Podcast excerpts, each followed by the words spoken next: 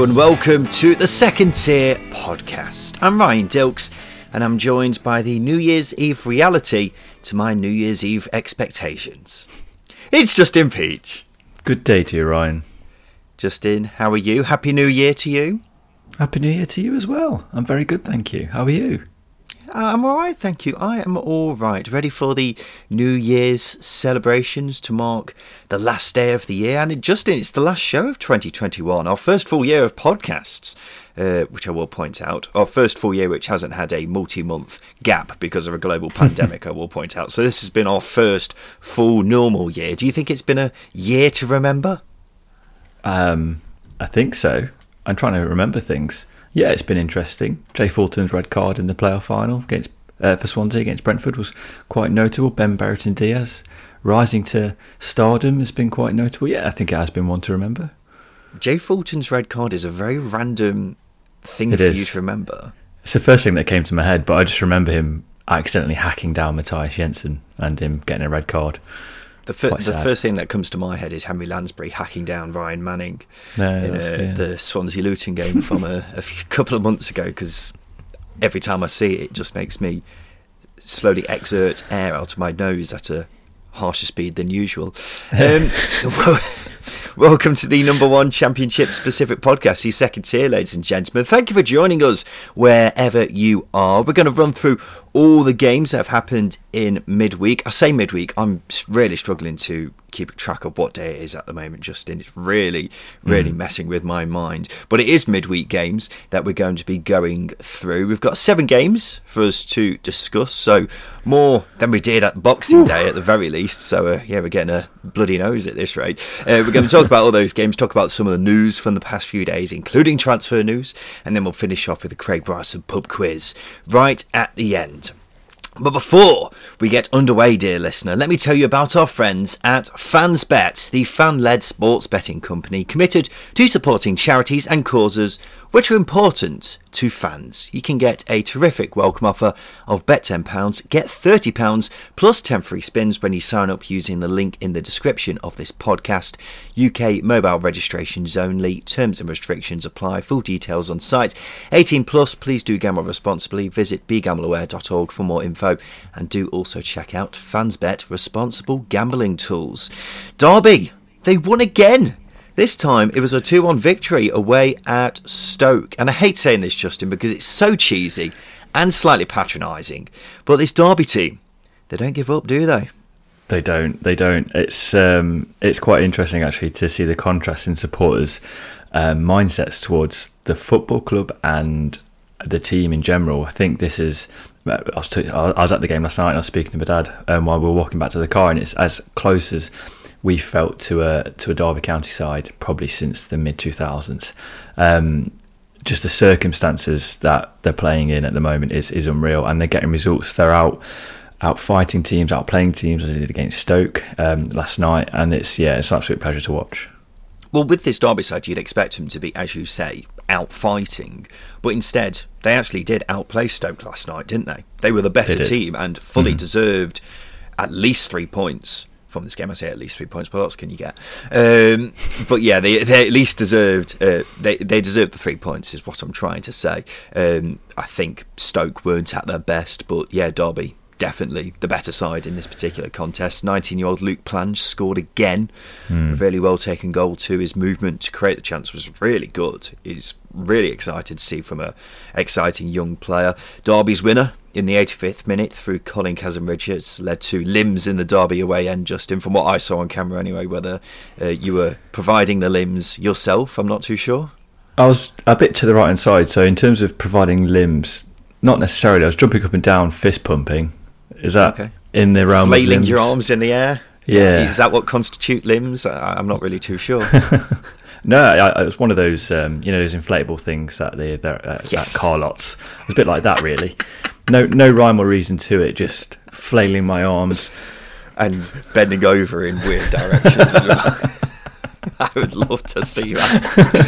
um, it, it is worth pointing out the winner was helped by some terrible Stoke defending. Uh, they had three defenders, and none of them decided to pick up the only Derby player he was free. I, I, really don't understand what they were doing. But um, I know we weren't going to talk about this until after January, Justin. But it feels like we'd be avoiding the elephant in the room if we don't at this point. Say Derby do keep hold of the majority of this squad. Do they stay up? um, oh wow, it, it's still incredibly difficult to answer because there's still a lot of variables at play. I think Derby have been quite fortunate. I know they're missing players themselves, but they're also coming up against teams who haven't played many games. Um, you look at Stoke; they look like a team who hadn't played for three weeks. West Brom looked like a team who hadn't played for a, a couple of games as well. Whereas Derby, I think, were a bit sharper. Obviously, they had that Blackpool game. Um, but as well as that, as I say, Derby are, are lacking numbers as well. They're having to play Luke Plange. Um, I still think they need to create more chances. They did against Stoke yesterday, which was nice. We had shots inside the box.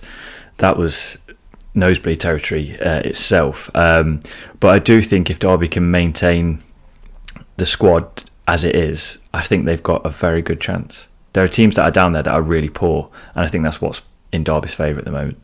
Massively. That is absolutely in Derby's favour. The most remarkable aspect of this, for me, Justin, is that Derby's squad is probably weaker than it was last season, and that side only stayed up by the skin of its teeth.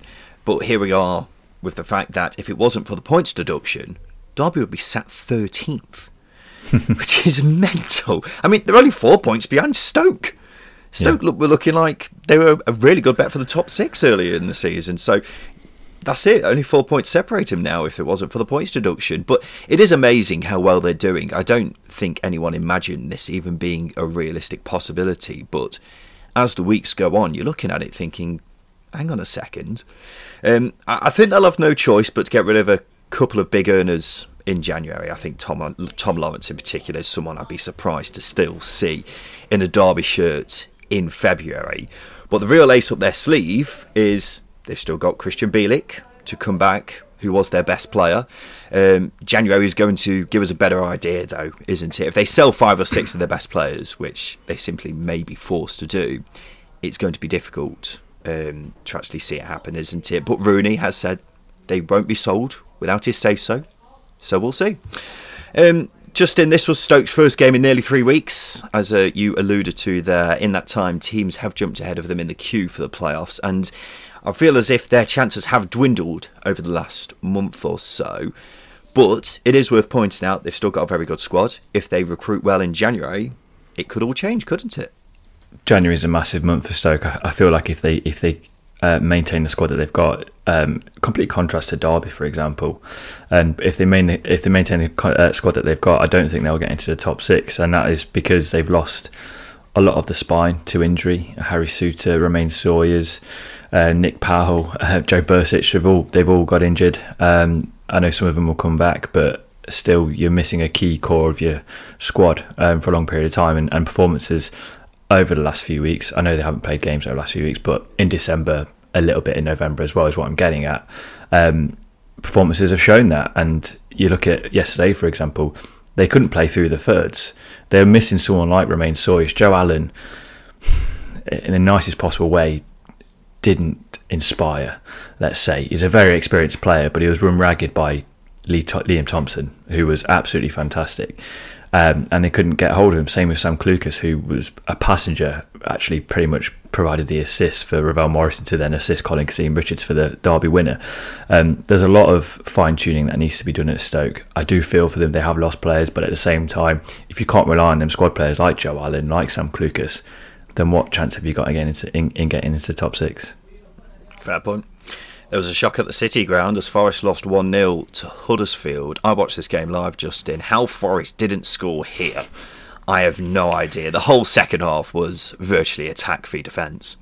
Yeah, it was. Um, it was. I tell you what, it highlights the need for a, a, a goal scorer for Forest um, massively. Um, the, the, the goals they lack in and around the squad um, and an, an, over an over reliance on Lewis Grabban showed in this game. Um, but there were so many chances that went wide of the west. Lee Nicholls got man of the match, uh, according to WhoScored. Uh, he made a lot of saves, but as well as the saves, Forest obviously missed a ton of chances. Brennan Johnson had a, a massive chance where he mm.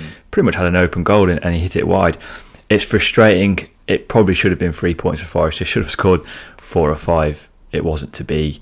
Um, I think you look at this game and you go, we just weren't quite at it. I think Huddersfield showed a different side to the game to one they showed in in recent weeks, um, which probably didn't help Forest either. well, you can't really even point the finger at Grabban for this because he only had two no. shots, yeah. and I don't really recall him having, you know, a good sight of goal at any point. But it was the likes of Johnson, as you say, Zinckernagel, two players, by the way, who I think have got four and five goals this season. So it's not like they're woefully misfiring.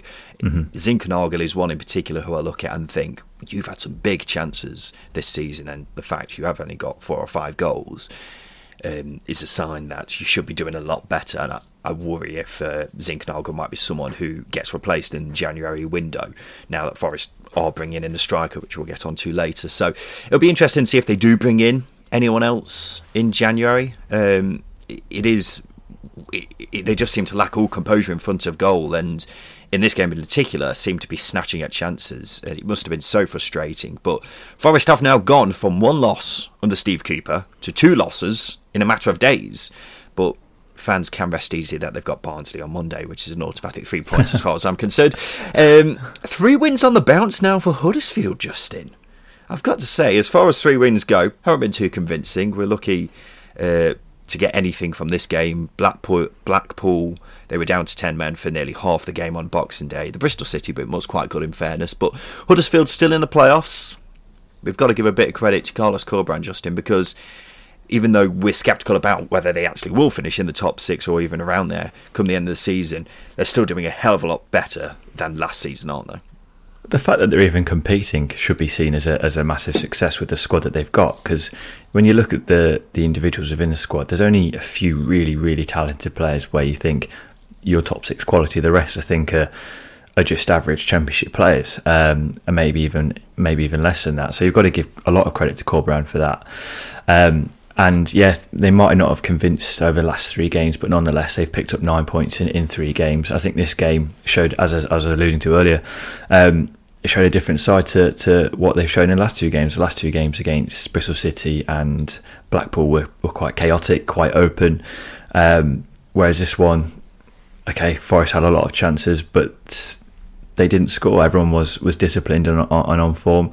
They're obviously missing Tom Lees, which isn't useful or isn't helpful for um, for Huddersfield. But nonetheless, they picked up three points in a clean sheet, and it's more momentum going into the new year where they can they can add to the squad, which as as we mentioned in the last episode that they need to. Mm. Defensively, they have really been night and day compared to how they were last season. They were shambles last season at the back, but this yeah. season they've been much, much better. I think Lewis O'Brien is playing the best football I've seen from him so far. Obviously, mm-hmm. still a young lad, but he's probably playing. He's probably in the form of his life right now, and was running things in the middle of the park for Huddersfield. Um, on Thursday night. I'm forgetting what day it is. Um, but yeah, Mid- Huddersfield. Yeah, in the midweek. Um, Huddersfield, yeah, they're, they're looking a lot better than they were last season. Question marks over certain gaps in the squad, which could hinder them as the season goes on. But, you know, considering they've been in a relegation battle for the last couple of seasons, this is a, a much fresher taste for them, isn't it? um, Bournemouth 3, Cardiff nil. As straightforward a win as they come, really. Justin Cardiff had a good couple of chances in the first half, but when Bournemouth were a goal up, they had one of the most blatant red cards I think I've ever seen from Leandro Bacuna for Cardiff. A two footed lunge from behind. It's one of them where you wonder what on earth is going through his head. Yeah, I, I thought Bacuna was still 24, 25, but I googled, had a quick Google. He's, he's 30 years old and he's making that sort of challenge. Um, uh, I think it's I think it's a disgrace because he let his teammates down essentially. Because um, you say it was a straightforward win, but Cardiff had a chance just before Bournemouth scored, and then he had, a chance just before, just after um, Bournemouth scored as well, where Travers made two decent saves from from Kiefer Moore. So it could have been a different game. They were in the game up until Bacuna got sent off. Essentially, he's cost his team um, a chance of, of getting a result against a, top top team in Bournemouth. Um, really frustrating. Not sure what was going through his head I mean, a trip would have been sufficient, or even a shirt pull. But instead, he wanted to he wanted to break Philip Billing, which was just absolutely bizarre watching an experienced player do that.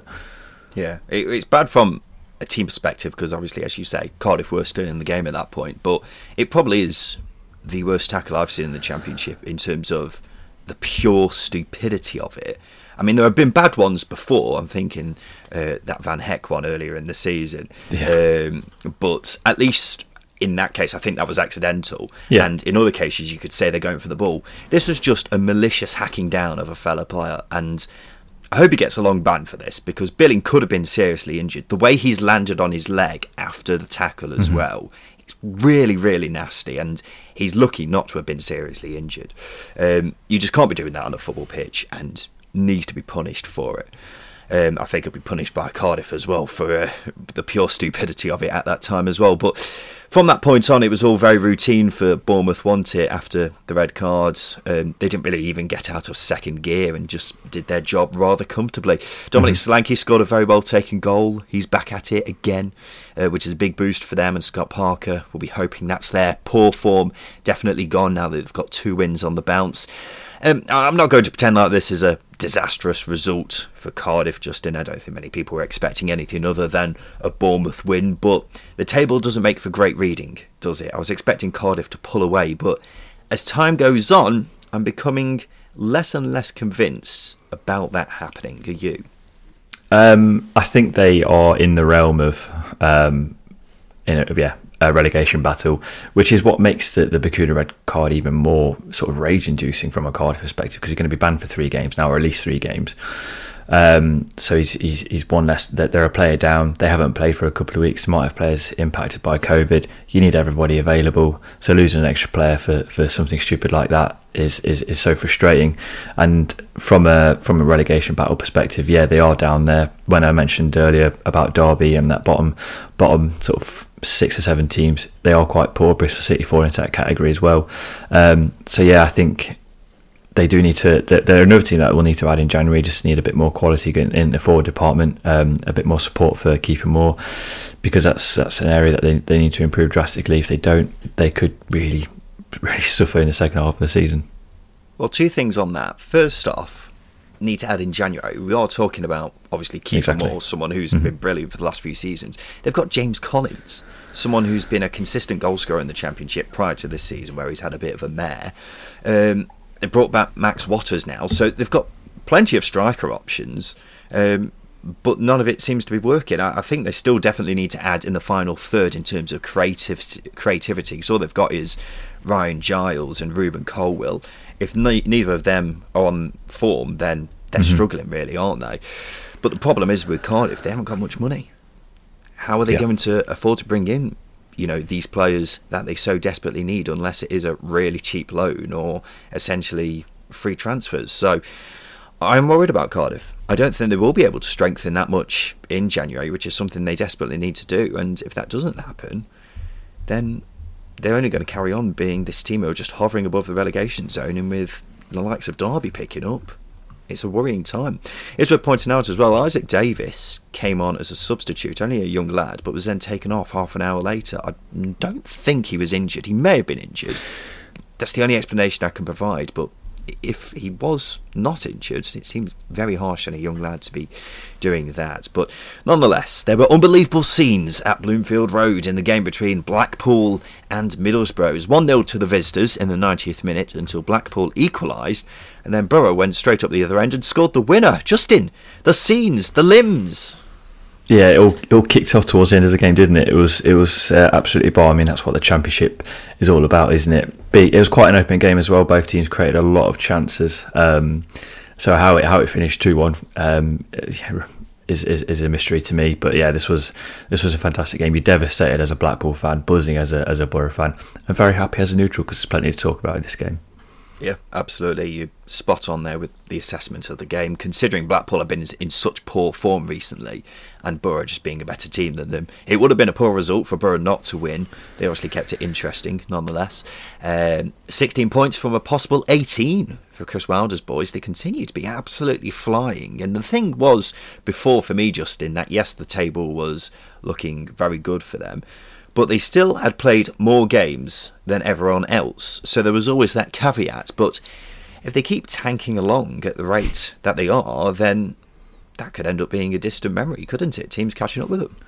Yeah, I, I mean, I, would prefer to be in a position where we teams carried on playing rather than having to postpone games. Obviously, it's out of the out of hands of, of, of teams, but it's it's worked for Derby, for example. It's worked for for Borough, um, and I think having that momentum at a key point um, is helping is helping Middlesbrough because Wilder needs Wilder needs games to to get his points across. Um, you're seeing players improve massively. I think that's the, the key thing with Wilder. He not only improves teams tactically, but how they're improving, um, how how he's improving individuals is fantastic. Sporar looks dangerous. Duncan Watmore is Duncan Watmore. No point talking about him because he just does what he does. Um, but defensively, Dijksteel's great. I know he made a mistake um, against Blackpool, but just individuals are improving massively, and the tanking along. It's hard to see when it's going to stop because they are they are so good under Wilder. And as we keep saying, they're going to strengthen in mm-hmm. January, mm-hmm. aren't they? I think you're absolutely right. Them being one of the handful of teams that haven't had any games postponed at the time of recordings. I think their game on New Year's Day or the day after New Year's Day is going to be postponed. Um, I think that has helped because it's all about momentum, isn't it? And the confidence mm-hmm. is high now. Everything's looking up at everything's looking rosy at Borough, and even though they haven't been able to strengthen yet with Wilder in charge, they are now heading into this January transfer window thinking well, things are only going to get better. And players are fighting for their place in the team, aren't they? Because they know that Borough are going to strengthen. Mm-hmm. Um, so everyone's trying to um, play as well as they can and give it 100% effort. Everything's looking good at Borough. And at the time of recording, I'm looking at it now thinking I, I struggle to not see them finish in the top six at the way things are going. Mm. Um, so yeah, all looking very good for Middlesbrough right now.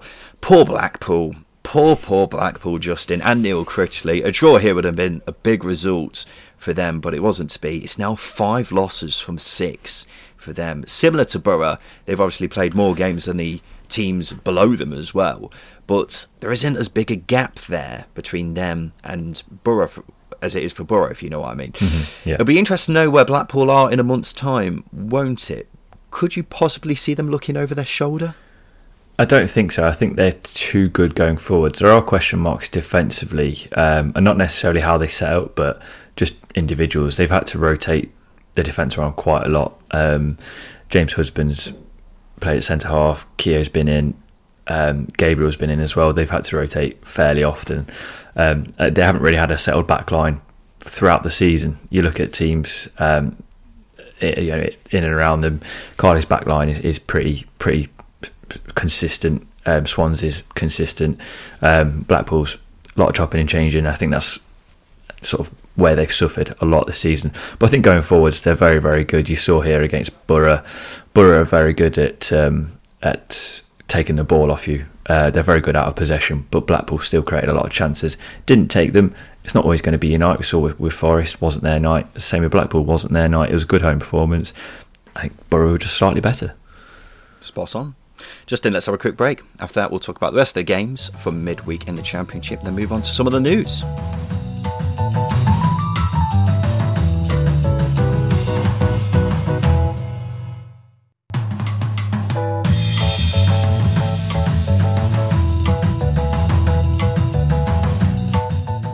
Welcome back to the Second Tier podcast. Just a reminder, we've got a YouTube channel. If you go there and search Second Tier, then you'll be able to find more great content from us. We've got a video coming up in the next day or so, uh, where it's me and Ben HD, YouTube legends and Championship legends.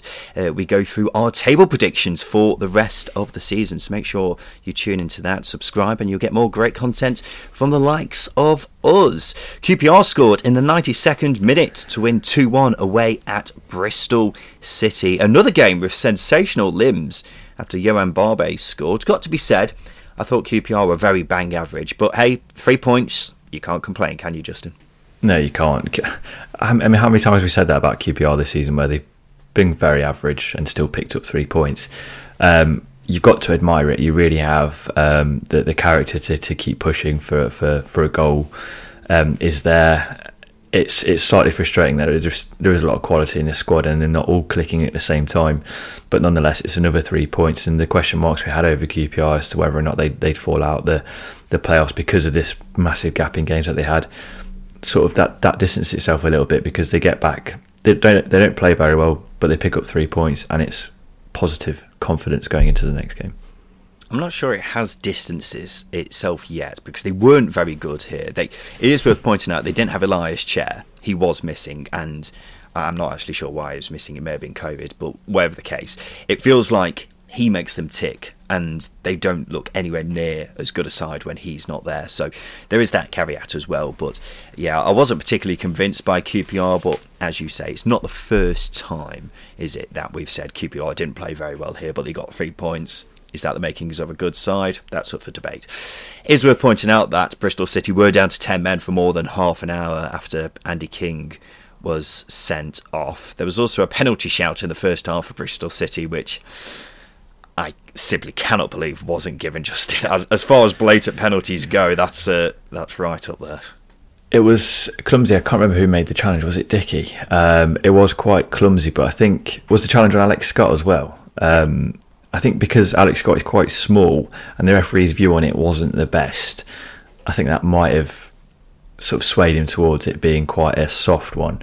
Um, maybe I'm trying to defend the referee because I don't. I don't think it was as clear cut as, as others um, have been. Like for example, Pring, um, the Pring foul was was very clear cut, whereas this one may not have been based purely on the referee's angle. That's all I'm saying. I, I can't see how there's any defence for that. VAR. That's all you got to say is VAR. VAR clear that up very quickly. We'll just keep seeing saying VAR for every championship referee related decision because it's becoming very apparent, isn't it, that they do need help. This was an absolute clanger of a decision, and considering there was a penalty for QPR a few minutes later, that was a penalty. But I thought the Alex Scott foul was more of a penalty than that one. It was a similar type of challenge as well. Very similar, yeah. So yeah. I can completely understand why Nigel Pearson and Bristol City fans are so frustrated. Nigel Pearson said after the game that the referee should be refereeing in the parks, which is a Hmm, interesting. Um, but yeah, 18 year old Alex Scott scored, which is a positive for a Bristol City uh, perspective. His third of the season as well. He's having a great season. Bristol City, though, have now conceded six goals after 90 minutes, the joint most in the division. Only uh, the, the most 90th minute goals conceded last season was five. So Bristol City have topped that already, really halfway through the season. So uh, it's a definite weakness for them. Blackburn 2, Barnsley 1. Not much really to report from this game. You'd have expected Blackburn to win, and they did their job. They did. Um, it's. I mean, how how much more can we praise Blackburn? Um, it's sort of this this winning run that they're on is is kind of very difficult to analyse from our perspective because we can just say the same thing every week. Because the same thing every week pretty much happens, where Ben Brereton Diaz scores, um, Blackburn play good swashbuckling at times, attacking football, and, and, and and the players start to perform. But I think one player I really want to shine light on is John Buckley. He was playing right back earlier on in the season for Blackburn. He played as a number 10 here against Barnsley, picked up two assists. He's now got uh, four assists in his last six games and a goal he's really proving to be uh, a useful player for, for Blackburn in the final third. And they're utilising the squad a lot more. Um, this change in formation for, for Rovers that Mowbray's done with the with the three at the back has, has made them a little bit more solid, but still got that attacking uh, emphasis going forward as well. So it's hard to see where they stop. It really is. Buckley is someone who's really impressed me for Rovers this season. He's someone who does the dirty work, isn't he? But he's such an intelligent young player and has just been consistently brilliant across the course of the season. And I don't think many people had high expectations for him at the start of the season. I think he was just kind of a, a young lad who was filling mm-hmm. in here every so often, but he's ended up being one of Blackburn's best players this season. Obviously, Ben Brereton Diaz steals the headlines, but John Buckley is one of those who does the work that doesn't get as much appreciation, but is equally as important. Um, obviously, I was sceptical about Blackburn in the start of this winning run, but the past few results. You can't take anything away from them. Sixth win in a row now, level on points with Fulham as well, which is pretty incredible, isn't it? Uh, I don't think this result particularly tells us any more about Blackburn, to be quite honest, because Barnsley are fairly atrocious. We'll get onto them in a sec. Um, but i have still got my um, worries about whether this is going to last, purely because of that man Ben Brereton Diaz and whether he stays in January. Worth mentioning the unbelievable bet at the start of the season. I think it was given some airtime at some point, but uh, Sky Bet were giving odds of 1,000 to 1 for him to score 20 goals. And that's obviously now come in only halfway through the season, which is just incredulous. And, well, I mean, it's incredulous that anyone was giving those odds out anyway. Mm. I'm just so annoyed at myself for not backing it myself. It'd be interesting to see if anyone's gone for the 30 goals as well and what the odds are on that, especially the early season form from from uh, Brereton Diaz to see if anyone's gone. Actually, let's, let's see what we can do with uh, with even more goals. I don't know why they were giving one thousand, but anyway, he got double figures last season, didn't he? So I think he only scored about six last season. I don't think he hit really? double figures. Yeah, yeah, yeah. Double figures. No, it was yeah, all Adam Armstrong last season, but yeah, the two pound gets you two grand. Very happy. Not a bad day's at work, is it? Uh, Barnsley only managed two shots on this game, which is above par by their recent standards. Um, it's just quite sad looking at Barnsley now, isn't it? Because they look as if they're slowly being cut adrift from the rest of the teams who are safe in the championship. They've gone from playoff semi-finalists to being a very realistic chance that Derby could finish above them. They're just hopeless, aren't they? Yeah, I mean, at what point do you concede the fact that you're not going to improve? Um, again, it's a big, massive transfer window for Barnsley because this game and the last five or six games shows that there's not enough quality in the side. Um, they're having to rely on too many individuals like Carlton Morris, Callum Styles, for example. Um, and it, it's not necessarily fair on them. Um, a lot of players need to, to pick up the slack, and as well as that, have we seen signs of improvement under Asbaghi? There's been there's been f- flickers of light at times, but it hasn't. Beat, they? They're harder to beat, but at the same time, they're not really improving anywhere else. Um, but you say harder to beat, they still haven't picked up a win under Asbaghi. I think he's the first manager in about 50 years who hasn't won any of his first six games for Barnsley. Uh, I saw that stat on Twitter, which is quite balmy. Um, I do feel for him as well because the squad that he's got available to him shows that it's not good enough. And, and Woodrow's been linked with a move away and he hasn't been involved since then and he's lost his captain. So where do they go from here? It really is difficult to see it is worth saying the fewest wins in a championship season is Blackpool in 2014-15. They got four wins all season. Barnsley have two. They're halfway through the season now. The problem is, as you were saying, they haven't come near to winning a game recently, have they? Mm-hmm. So I'd be very worried about that record being broken because I think there's a very, very good chance that it may very well happen. And finally, there was a really impressive win for Millwall. They got a 1 0 victory away at Coventry. Impressive in itself, but all the more so considering the Lions had a COVID outbreak and only had 15 senior players to choose from. So hats off to Gary Rowett and the players, Justin. Yeah, I mean they set up to be solid in this game, and it showed they had to be because of because of the amount of disruption they had with training and, and player availability. It was a gritty win. Um, it's something that yeah we'd like to see more of from Millwall um, this season.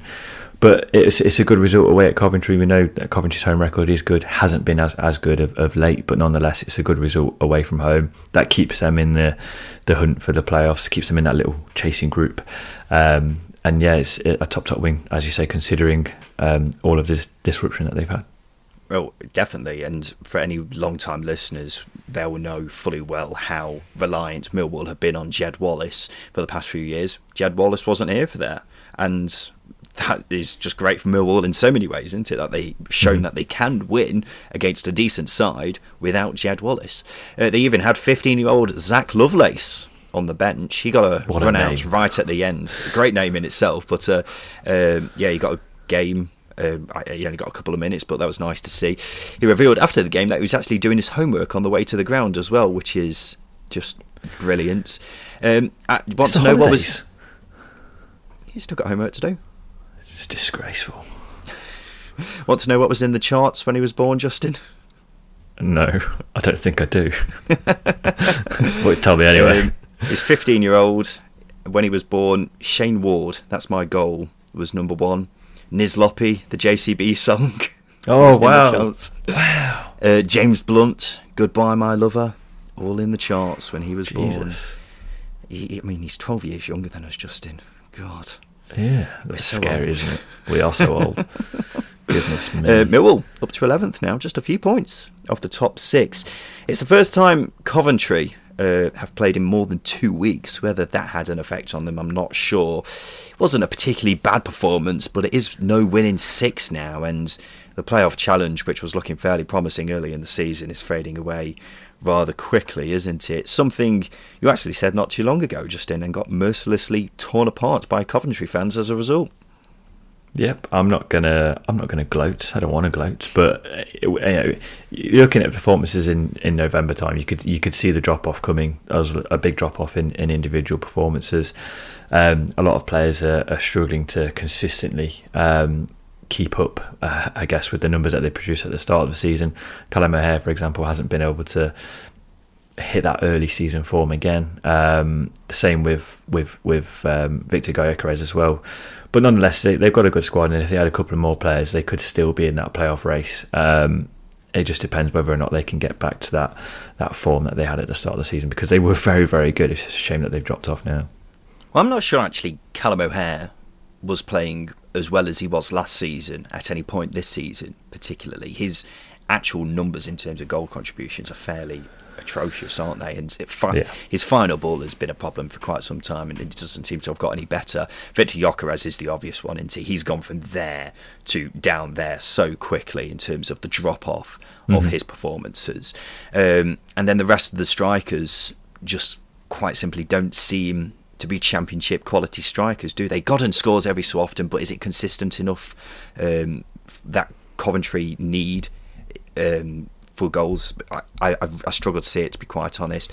But defensively, they're still solid. It's just going forwards into where the problems lie, and yeah. they're lacking quite a lot, unfortunately. And that's why I think top six is uh, looking very, very unlikely at this stage.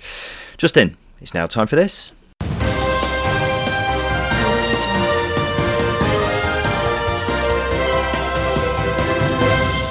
Yes, it's time for the news, and the EFL has stopped the need for clubs to test players for COVID 19 on match days in an effort to prevent late postponements. It's after Blackburn's game with Hull was postponed two hours before kick-off. The EFL accept the situation was not ideal and believe that testing every day apart from match day is enough. Um, good to see the EFL are doing something about it, I suppose, Justin. I suppose this may be kind of aware of the EFL conceding that they may have been at fault for the whole postponement because many people are pointing fingers at Hull, weren't they? Mm. But if you actually read into it a bit more, then you could probably see that the EFL were maybe at fault for it as well. Yeah, I, will apologise to Hull. I, I, even pointed the finger. I was quite disappointed with them, but it clearly it's just, it clearly is seen that it is, is the EFL's fault because of the protocols they put in place. That's been amended, and we can move on from this terrible, terrible saga we have faced. Absolutely. Speaking of postponements, at the time of recording, two games have been called off so far over the New Year's Day round of games, although I have seen various reports about squads suffering outbreaks, so I'll be surprised if there aren't more after we've finished recording. Bristol City have reported pre tax losses of more than £38 million for the 2020-21 financial year. It's nearly four times their losses compared to the previous year.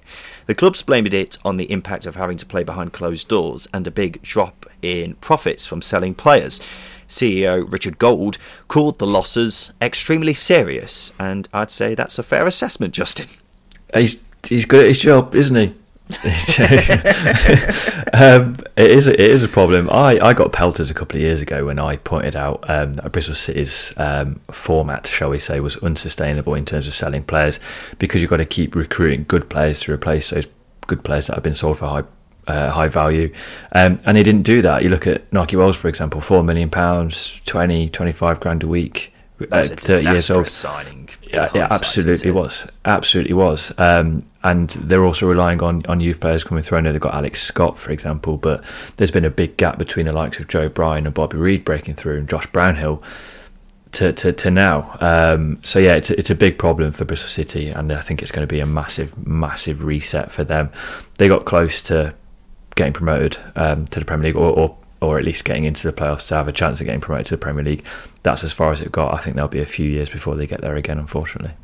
Yeah, it's hard to disagree, unfortunately. I think they, similar to the likes of Derby and Sheffield Wednesday, were trying to have a proper crack at getting to the Premier League, weren't they? And mm-hmm. it just didn't work out. Not to the extent of Sheffield Wednesday and Derby, I will point out, but still having a crack at it nonetheless. And this is the result, unfortunately. The concerning thing for me with Bristol City is how many sellable assets have they actually got? You've got yeah. Alex Scott, Massengo.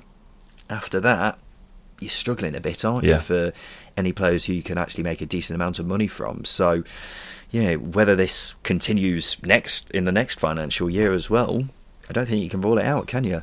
Transfer news time, Justin. The Telegraph says Villa striker Keinan Davis is set to sign for Forest on loan for the rest of the season. We've known Forest were going to get a striker in January, and Davis appears to be the man that they're banking on being what they're missing.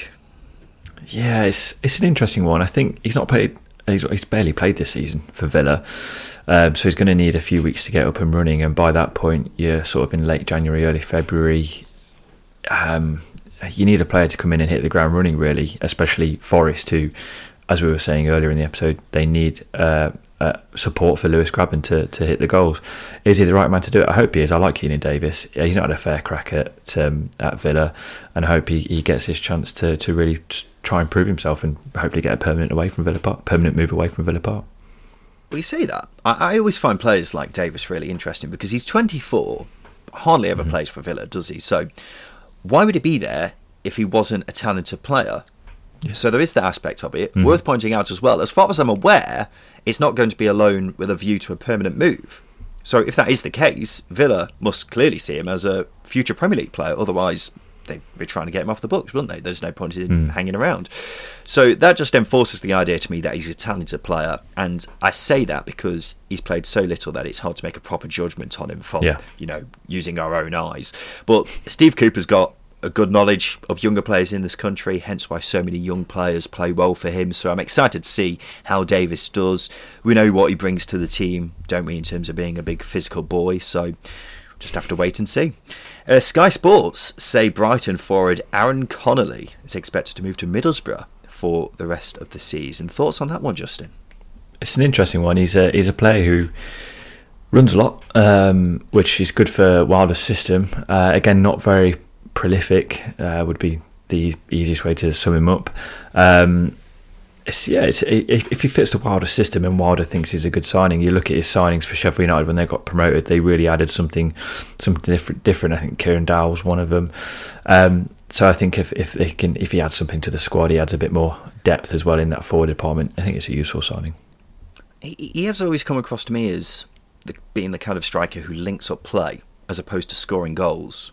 And I'd have said that's what Sporar does. So it feels to me like they still need a striker despite this signing. Whether that's the plan, I'm not too sure because I'm still looking at this Middlesbrough side, still looking a goal scorer. So uh, it'll be interesting to see if the Boro do dip into the market again. But if they are looking at Connolly and hoping that he's going to be the goal scorer, then maybe they've seen something that I haven't. But uh, in the sh- small amount of time that I've seen him play for Brighton, I haven't seen a prolific goalscorer in there, I've got to say. The Stoke Sentinel is reporting that defender Leo Ostigard is going to have his loan spell cut short. Strange how that's turned out, isn't it, Justin? He was hmm. excellent mm. in the first few games, then his form has steadily declined until he just simply fell out the team. Yeah, shed shed a tear for him because we, we hyped up the move quite a lot, didn't we? We were big fans of it, and on paper it, it looked fantastic. He added a lot of balance to that back three that Michael O'Neill started with. I don't think injuries have helped the balance of the team.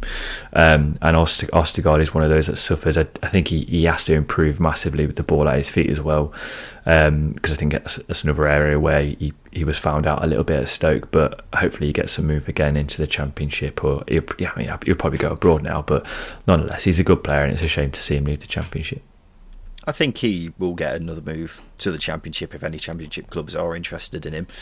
Um, I think more interestingly, it opens up the space for another defender for Stoke to bring in, yeah. which is obviously an area where they need to strengthen, considering they've lost Souttar and now they've lost Ostigard as well.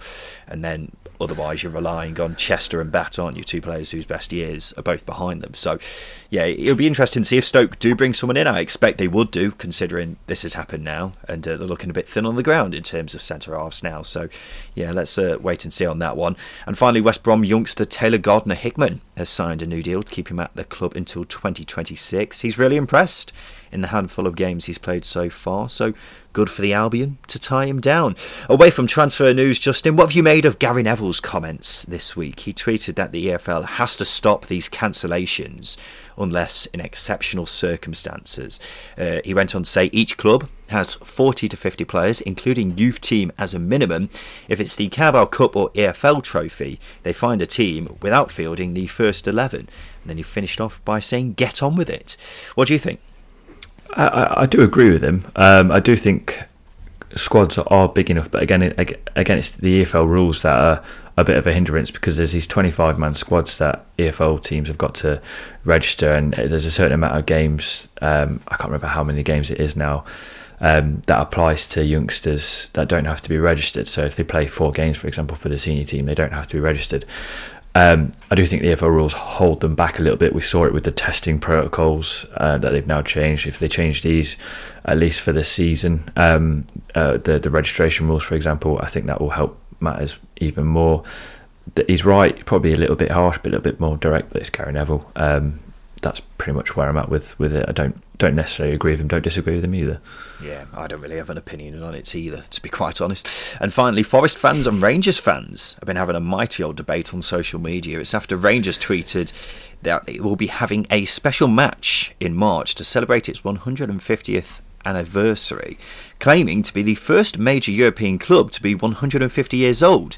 Now, Forest were formed in 1865, so have already had their 150 year anniversary, and therefore Forest fans have been annoyed at the idea that they're not a major European club, considering they've obviously won two European Cups. Um, have you seen this at all, Justin? I have. It's it's been quite funny, and it's it's quite interesting that Rangers were formed about nine years ago. Mm. Less we had. So yeah, I mean, hopefully, yeah. we don't get too many SPL listeners on the podcast because I'll get pelts for that. But they were formed nine years ago, not 150 years ago. Yeah, and as far as if I'm we're aware, to get technical, and as far as I'm aware, Forest have had no liquidations in the 150 yeah. years that they've been around. It's all very silly anyway. Why Rangers couldn't just say they're celebrating their 150 year anniversary, I don't know. But now they've opened up this whole silly debate, which I'm now going to wade into. Forest are a bigger club than Rangers, simply because the Scottish domestic game. Uh, why are you pulling that face? Just carry on, make your point. Let's well, the, the, Scottish domestic game has declined so much over the last few years. And if you're a player, Justin, who would you rather sign for, Forest or Rangers? Well, I'd say Rangers. I don't know. I'd say Rangers. I'd say Forest every day of the week. I think, well, most, I, I think most pros would as well you know, I'd rather sign for Rangers because then it opens up a move, a big move elsewhere. If I'm young, definitely. With Forest, you could end up in the Premier League with them. Yeah, but you could end up in the Premier League if you play well for Rangers. I, I think it's a, le- a lot less likely. Yeah, let's not rule it out. I don't think I don't think you can throw that much. Dis- I mean, I, I already did for Rangers anyway, but I don't think you can throw that much disrespect towards the quality of the league, given that a lot of the really good players end up down in the Championship anyway. But anyway, if you're looking in terms of history, Forest have won two yeah. European Cups while Rangers haven't won any major European titles. Whatever the case, it's very embarrassing for Rangers, and hopefully they'll change it so they can become the second biggest European football club to reach 150 years. Um, let's end that there, shall we, Justin? Now it's time for this. All right, all right. Settle down, you lot. It's time for the Craig Bryson pub quiz. Indeed, it is, Mr. Bartender. This is the game where Justin and I try to guess a mystery championship legends. This week, it's Justin's turn to give me six clues on a player who's made at least 200 championship appearances. I've just got to guess who that bugger is. The score currently is 7 6 to myself. You know the deal by now. It's been ages since one of us got one wrong. Is that going to change today? Who knows? Let's find out, shall we? Justin, can I have the first clue, please? You can. Uh, this isn't the first clue, but this this guy's a bit of a cool hero of mine. Um, watching football, so okay. interesting. Here we go. I've made 241 appearances, scoring nine goals. 241 appearances, scoring nine goals. Darren Purse. No, that's a great guess though. I think he scored more. I think he was a good goal scorer.